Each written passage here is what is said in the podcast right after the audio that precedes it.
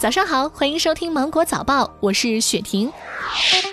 近日，公安部修订了《道路交通安全违法行为处理程序规定》，其中明确，机动车驾驶人对非现场交通违法行为事实无异议的，既可以选择在违法行为发生地来处理，也可以选择在发生地以外的任意地方公安交管部门接受处理。行政处罚按照发生地的处罚标准来执行。这项措施将于五月一号起在湖南、广西、四川、贵州、云南试点，六月底将在全国全面实施。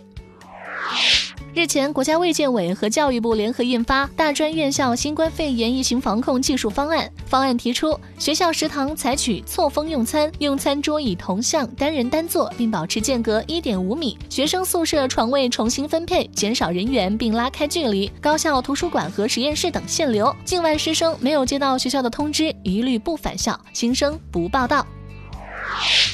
新冠病毒能传播多远呢？近日，芬兰阿尔托大学等四家科研机构进行了一项病毒传播的模拟实验。实验显示，如果有新冠肺炎患者在超市内这样的密闭空间咳嗽，那么病毒瞬间就能够沿着过道扩散开来。一分钟之后，病毒就会蔓延到整个通道，并且穿过货架。测试实验结果表明，新冠病毒能够传播很远的距离，并在几分钟之内一直存留在空气当中。所以各位出门一定要戴好口罩。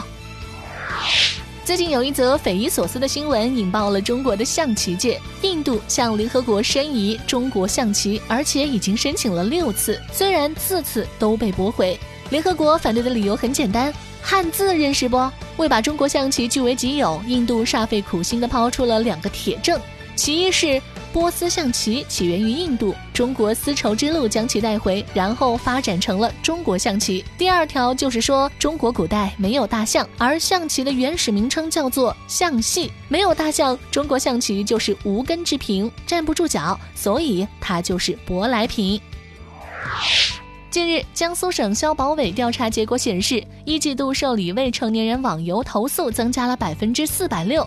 调查的九款手游实名认证流于形式，游客模式也可以充值，未成年人误充值后，家长很难维权。九个直播平台不强制实名认证，单次的充值最多可以达到一百万元。